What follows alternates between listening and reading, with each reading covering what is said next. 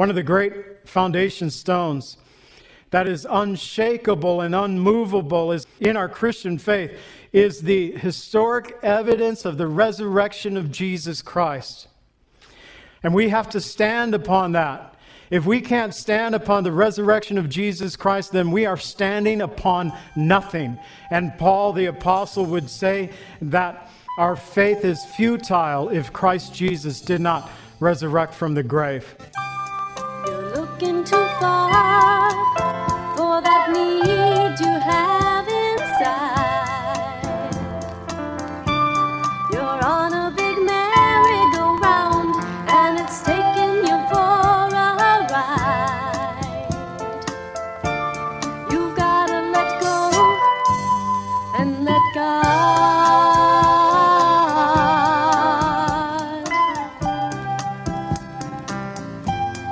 Welcome to the Cleansing Word. We invite you to stay with us as Pastor John Pennell of Calvary Chapel Lake Villa takes us through a verse by verse study from God's Word. Each Monday through Friday, we'll be airing messages to encourage you in your faith that you might grow in the knowledge of our Lord and Savior, Jesus Christ. I hope that you enjoy this broadcast, and I'll return at the close of this teaching to give you more information about our church and how you can obtain a copy of this message. Now, here's Pastor John with today's message from God's Word. do in your life. We can get rid of pain and get rid of strife. All you've gotta do is let go and let God. Matthew 28. We're going to be looking at living the resurrection life. The events as described by Matthew, and I've broken this in a few sections. We have do not be afraid in verses 1 through 7, rejoice, verses 8 through 10, stolen or risen, 11 through 17, and commissioned to serve, verses 18 through 20. So, was he stolen or had he risen? In verses 11 through 17, we look at verses 11 through 15. It says, Now that while they were going, behold, some of the guard came into the city and reported to the chief priest all the things that had happened. And when they had assembled with the elders, they consulted with one another, and they said, How can we spin this to our advantage? That's what politics would do today, right? They heard the report, but they still didn't want to believe. So they decided, let's give large sums of money to the soldiers, saying, Tell them his disciples came at night and stole him away while we slept. And if anything comes to the governor's ears, we will appease him and make you secure. So they took the money and did as it was instructed. And to this day, it is commonly reported among the Jews until this day. So while the women were going to do some telling about the resurrection of Jesus Christ to his disciples, the soldiers were doing some telling of their own. And they may have told the truth of everything that happened to them at that graveside, but they were bribed to spin a lie that until Matthew penned the words of this gospel, he says that lie is still being reported to this day.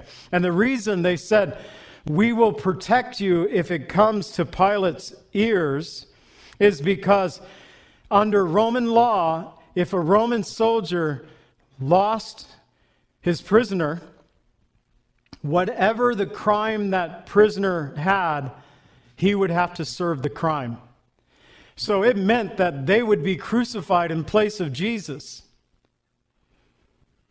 Aren't you glad that we don't have to be crucified in place of Jesus? He paid the price for us. He did for us what we could not do for ourselves, that we might be presented spotless before God. Psalm 2, verses 1 and 2 says, Why do the nations rage and the people plot vain things? The kings of the earth set themselves, and the rulers take counsel together against the Lord and his anointed. These were the rulers of Israel. They were supposed to be the servants of the living God. And they were actually plotting against the plan of God for the redemption of all mankind. What do they say? Repeat a lie often enough, and it becomes the truth. The truth is often harder for a person to believe than a lie, and many will still swallow this lie. One of the great foundation stones that is unshakable and unmovable is in our Christian faith is the historic evidence of the resurrection of Jesus Christ. And we have to stand upon that. If we can't stand upon the resurrection of Jesus Christ, then we are standing upon nothing. And Paul the Apostle would say that our faith is futile if Christ Jesus did not resurrect from the grave. Paul also said in 1 Corinthians 15 6, so he's listing out those who had witnessed the resurrection of Jesus, that he was first seen by Mary, that he was seen by Peter, that he was seen by all of the disciples, and then he was seen by me. And after that, he was seen by over 500 brethren at once, of whom the greater part remain to the present, but some have fallen asleep. There were over 500 eyewitnesses of the resurrected Jesus Christ. We find both believers and doubters, though, even among the followers of Christ initially, verses 16 and 17. Then the 11 disciples went away into Galilee to the mountain which Jesus had appointed for them. And when they saw him, they worshiped him, but some doubted. No doubt Matthew is talking about Thomas, that the Apostle John tells us that eight days later, John 20, 26 through 29, when his disciples were again inside together, that this time Thomas was with them. And Jesus came, and the doors being shut, he stood in the midst and he said, Peace to you. And then he said to Thomas, who had eight days earlier doubted and said, Unless I thrust my hand into his side and touch the nail scars in his hands, I will not believe. And he said to Thomas, Reach your hand right here. Come on, Thomas. Put it in here. That just sounds so weird, doesn't it? We would never want to do that, but that's what Jesus offered. Reach your hand here, put it into my side. Do not be unbelieving, but believing. And Thomas answered, My Lord and my God. And Thomas, Jesus said, Because you have seen me, you have believed, but blessed are those who have not seen and yet have believed. Blessed are those, every one of us here, who have not seen and yet we believe.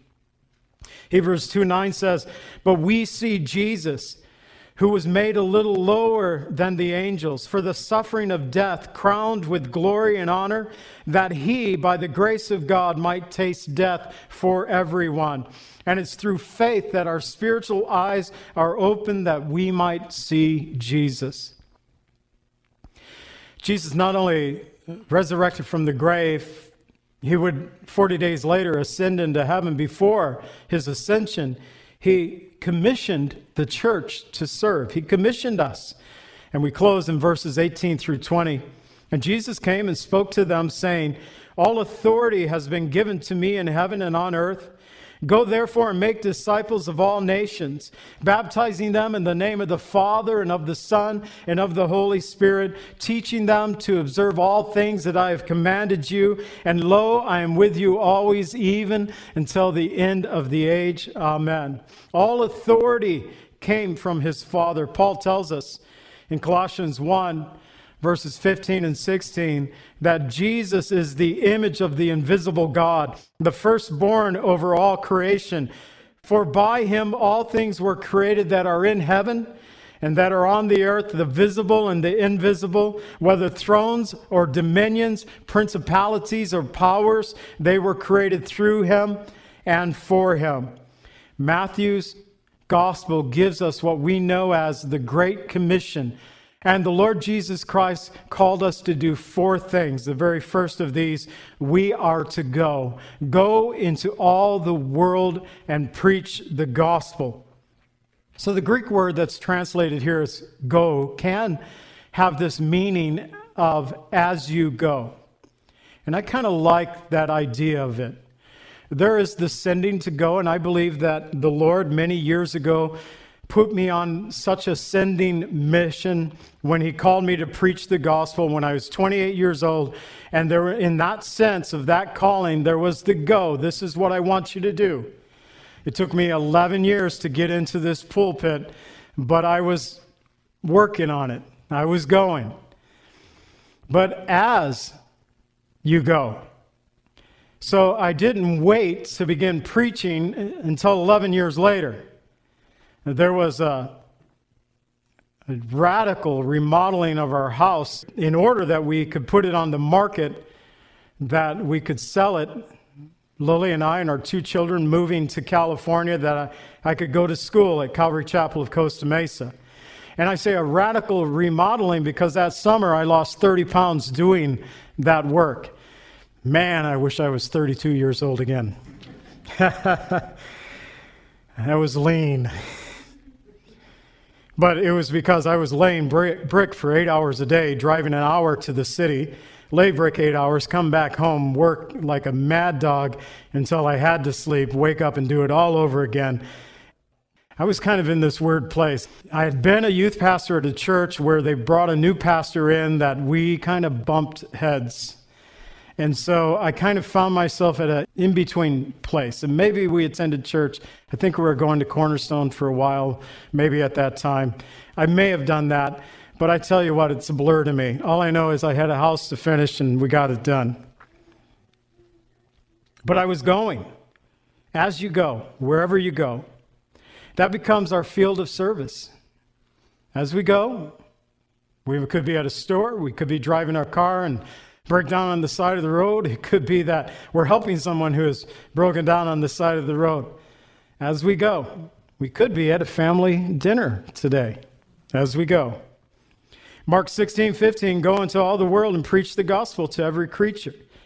Ten days after his ascension on the day of Pentecost, Jesus empowered them to be his witnesses in Acts 1 8, saying, You shall receive power when the Holy Spirit has come upon you, and you shall be my witnesses in Jerusalem, in Judea and Samaria, and to the ends of the world. For this church, our Jerusalem is Lake Villa.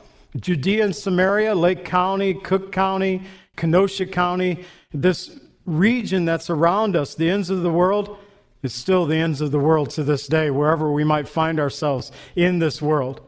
We are, as we go, to share the good news of Jesus Christ. We're to go, we're also to make. While helping others to come to faith in Jesus Christ is a very good thing, it is often harder to make disciples. Discipleship takes time, but it is time well spent in the kingdom of God.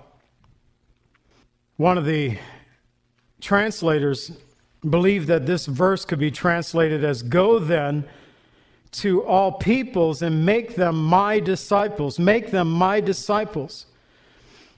In John 8:31, Jesus said to the Jews, those who believed in him, if you abide in me, you are my disciples indeed. So how do we become a disciple of Jesus Christ?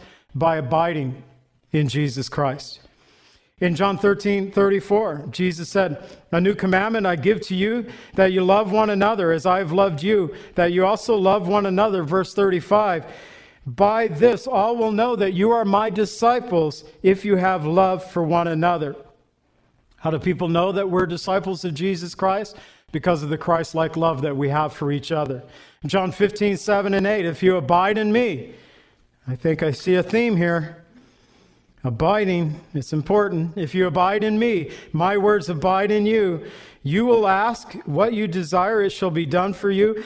And by this my Father is glorified that you bear much fruit, so you will be my disciples.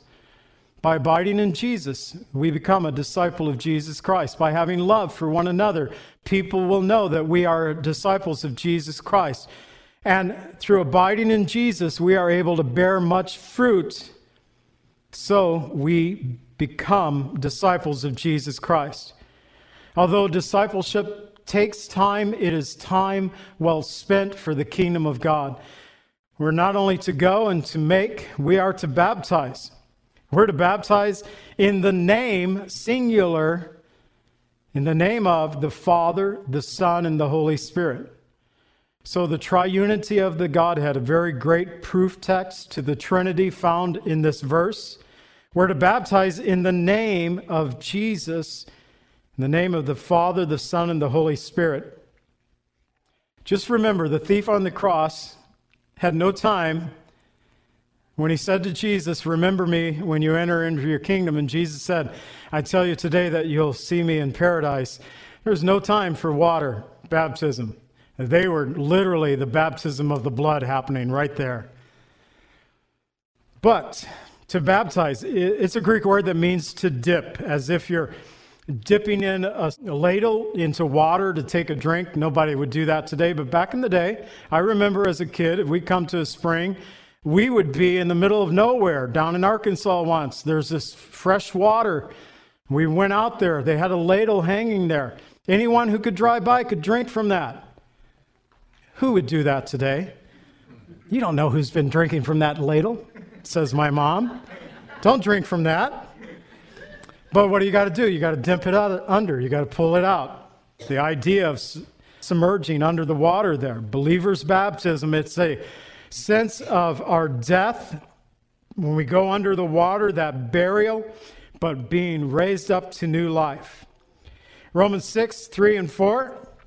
Or do you not know that as many of us were baptized into Christ, we were baptized into his death? Therefore, we were buried with him through the baptism into death, that just as Christ is raised from the dead by the glory of the Father, even so we should walk in newness of life. We've been raised up to walk in newness of life.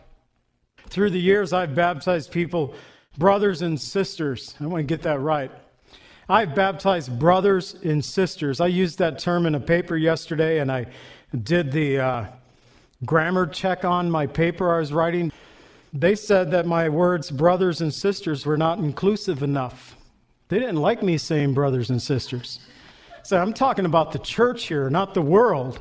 And it is right to say brothers and sisters in the church. I don't care about your inclusiveness on this. And besides, there's only two genders, so a brother and a sister is correct. I've baptized in lakes and oceans and baptistries in the Jordan River and even sprinkled the elderly. I'm not going to take a woman who's sitting in a wheelchair and drag her into the water. Sprinkling would do it in that sense. The baptism is an outward sign of the inward work that Christ Jesus is doing in the person's heart. And you die to self and you're resurrected back to new life. In 2 Corinthians 5:17, I love this verse. If any man, or we would say and woman today, is in Christ, they are a new creation. Old things have passed away. Behold, all things are new. All things are new. And we have a mentality today in our world that says, once an alcoholic, always an alcoholic, and that goes right against the very word of God. Once a drug dealer or a drug taker, I guess, always a drug taker. That goes against the word of God. Once a prostitute, always have that mindset. No, it goes against the word of God. If anyone is in Christ Jesus, old things have passed away. Behold, all things have become new. We need to walk in the resurrection life. But it's not the act of baptism that washes away our sin, but it's the calling upon the name of Jesus. 1 Peter 3, verses 21 and 22, there is also an antitype which now saves us baptism, not the removal of the filth of the flesh, but the answer of a good conscience toward God through the resurrection of Jesus Christ who has gone into heaven and is at the right hand of the Father. Angels and authorities and powers have been made subject to him. It is the resurrection of Jesus Christ that results in our salvation. There is a baptism also of the Holy Spirit that God has promised his people as believers. And John the Baptist spoke of this baptism, and Paul, referring to it in Acts 19, 4 through 6, he said, John indeed baptized with a baptism of repentance, saying that the people should believe on him who would come after him, that is, on Jesus Christ. And when they heard this, they were baptized in the name of the Lord Jesus. And when Paul laid hands on them, they received the Holy Spirit, and they spoke in tongues and they prophesied. We are also to teach we're to teach them to observe all things, what the Lord has commanded us. We're to present the Word of God, not our opinions. We're to present what God's Word says. If I give you my opinion, I can do that, but my opinion can be absolutely wrong. I would rather give somebody the truth of God's word and let my opinion stay out of it because I know even if they don't believe the truth of God's word, I have given them truth and then they have to deal with that truth. I've done my part. We're to teach them. We're not only to be a people of God's word, we're to share God's word with others. And the Bible tells us in Ephesians 4 11 through 12, He gave some to be apostles, some prophets, some evangelists, some pastors, some teachers, for the equipping of the saints, for the works of the ministry, for the edifying of the body of Christ. That's why we go through the Bible the way we do here at Calvary Chapel, book by book, chapter by chapter, verse by verse, to equip the saints for the work of the ministry. Colossians 1:28 says, him we preach, Jesus we preach, warning every man and teaching everyone in all wisdom, that we may present every man perfect in Christ Jesus. And Matthew closes with a wonderful promise Jesus saying, And lo, I will be with you always. The author of Hebrews also picked up on this in Hebrews 13:5. He says, Let your conduct be without covetousness. Be content with such things that you have for he himself has said, I will never leave you nor forsake you. The Great Commission is not the great suggestion. This is what the Lord has commissioned his church to do to go, to baptize, to teach and preach. I did that out of order, didn't I? Oh well. I always have my notes right here, what you have in your bulletin. And I didn't do that today. So I'm a little lost, but only without my notes. I am not lost in the sense that I don't know Jesus. I am saved. I know Jesus, and I desire to live for him. Before we can rightly follow the Lord's Great Commission, we must have a right relationship with Jesus Christ. It moves us from being an unbeliever to a believer, from a doubter to those who are able to walk in fellowship with Christ. And to do so, we must admit, believe, and confess. Let's stand together as we close with these thoughts. Just a plan of salvation that's easy to relate to others. The ABCs of salvation is what it's called. The A is for admit. Admit to God that you are sinners and ask for his forgiveness. Romans 3:23 tells us that all have sinned and fall short of the glory of God, but 1 John 1 9 tells us that if we confess our sins, he is faithful and just to forgive us of our sins and cleanse us from all unrighteousness. Step one, we have to admit to God that we are sinners. Number two, we have to believe. We have to believe in the work that Jesus did upon the cross his death, burial, resurrection, his ascension to the right hand of the Father, believe that he is coming again. Romans 5 8 tells us, But God demonstrates his own love toward us that while we were yet sinners, Christ died for us. We have to believe in the work that Jesus did, his death, burial, and resurrection. And see, we have to confess. We have to confess our faith in Jesus and share that faith with others the Bible tells us in Romans 10, verses 9 and 10, that if you confess with your mouth that Jesus is Lord and believe in your heart that God has raised him from the dead, you will be saved. For with the heart one believes unto righteousness, and with the mouth confession is made unto salvation. Romans 10:13 Whoever calls upon the name of the Lord shall be saved. And it's my prayer that you have called upon the name of Jesus Christ. It is the only way that anyone will be able to walk in fellowship with Christ on this earth and also throughout eternity. Let's pray together as the worship team comes. Pastor Kevin will be down front for anyone who has a prayer need. And so, Father, we pray that you would be with us today. If someone here, Lord, does not know you as Savior, but you are convicting their heart and they want to surrender their life to you this day. I pray that you would just cause them to come down and talk with Pastor Kevin, that he might lead them through prayer and show them the path. But the path for them is the same path for all of us, Lord, by believing in Jesus. Maybe there's one who has walked away from the faith and they just want to rededicate their life to you this day.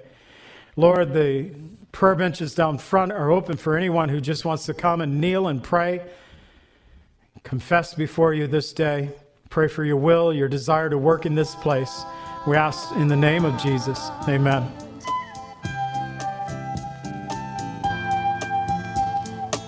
Calvary Chapel is a fellowship of believers in the Lordship of Jesus Christ. Our greatest desire is to know Christ and to be conformed into his image by the power of his Holy Spirit. If you would like more information about Calvary Chapel, or if you would like a copy of today's message, please contact us at 847 265 0646. That's 847 265 0646. Thank you so much for joining us today, and may the Lord richly bless you as you worship Him today.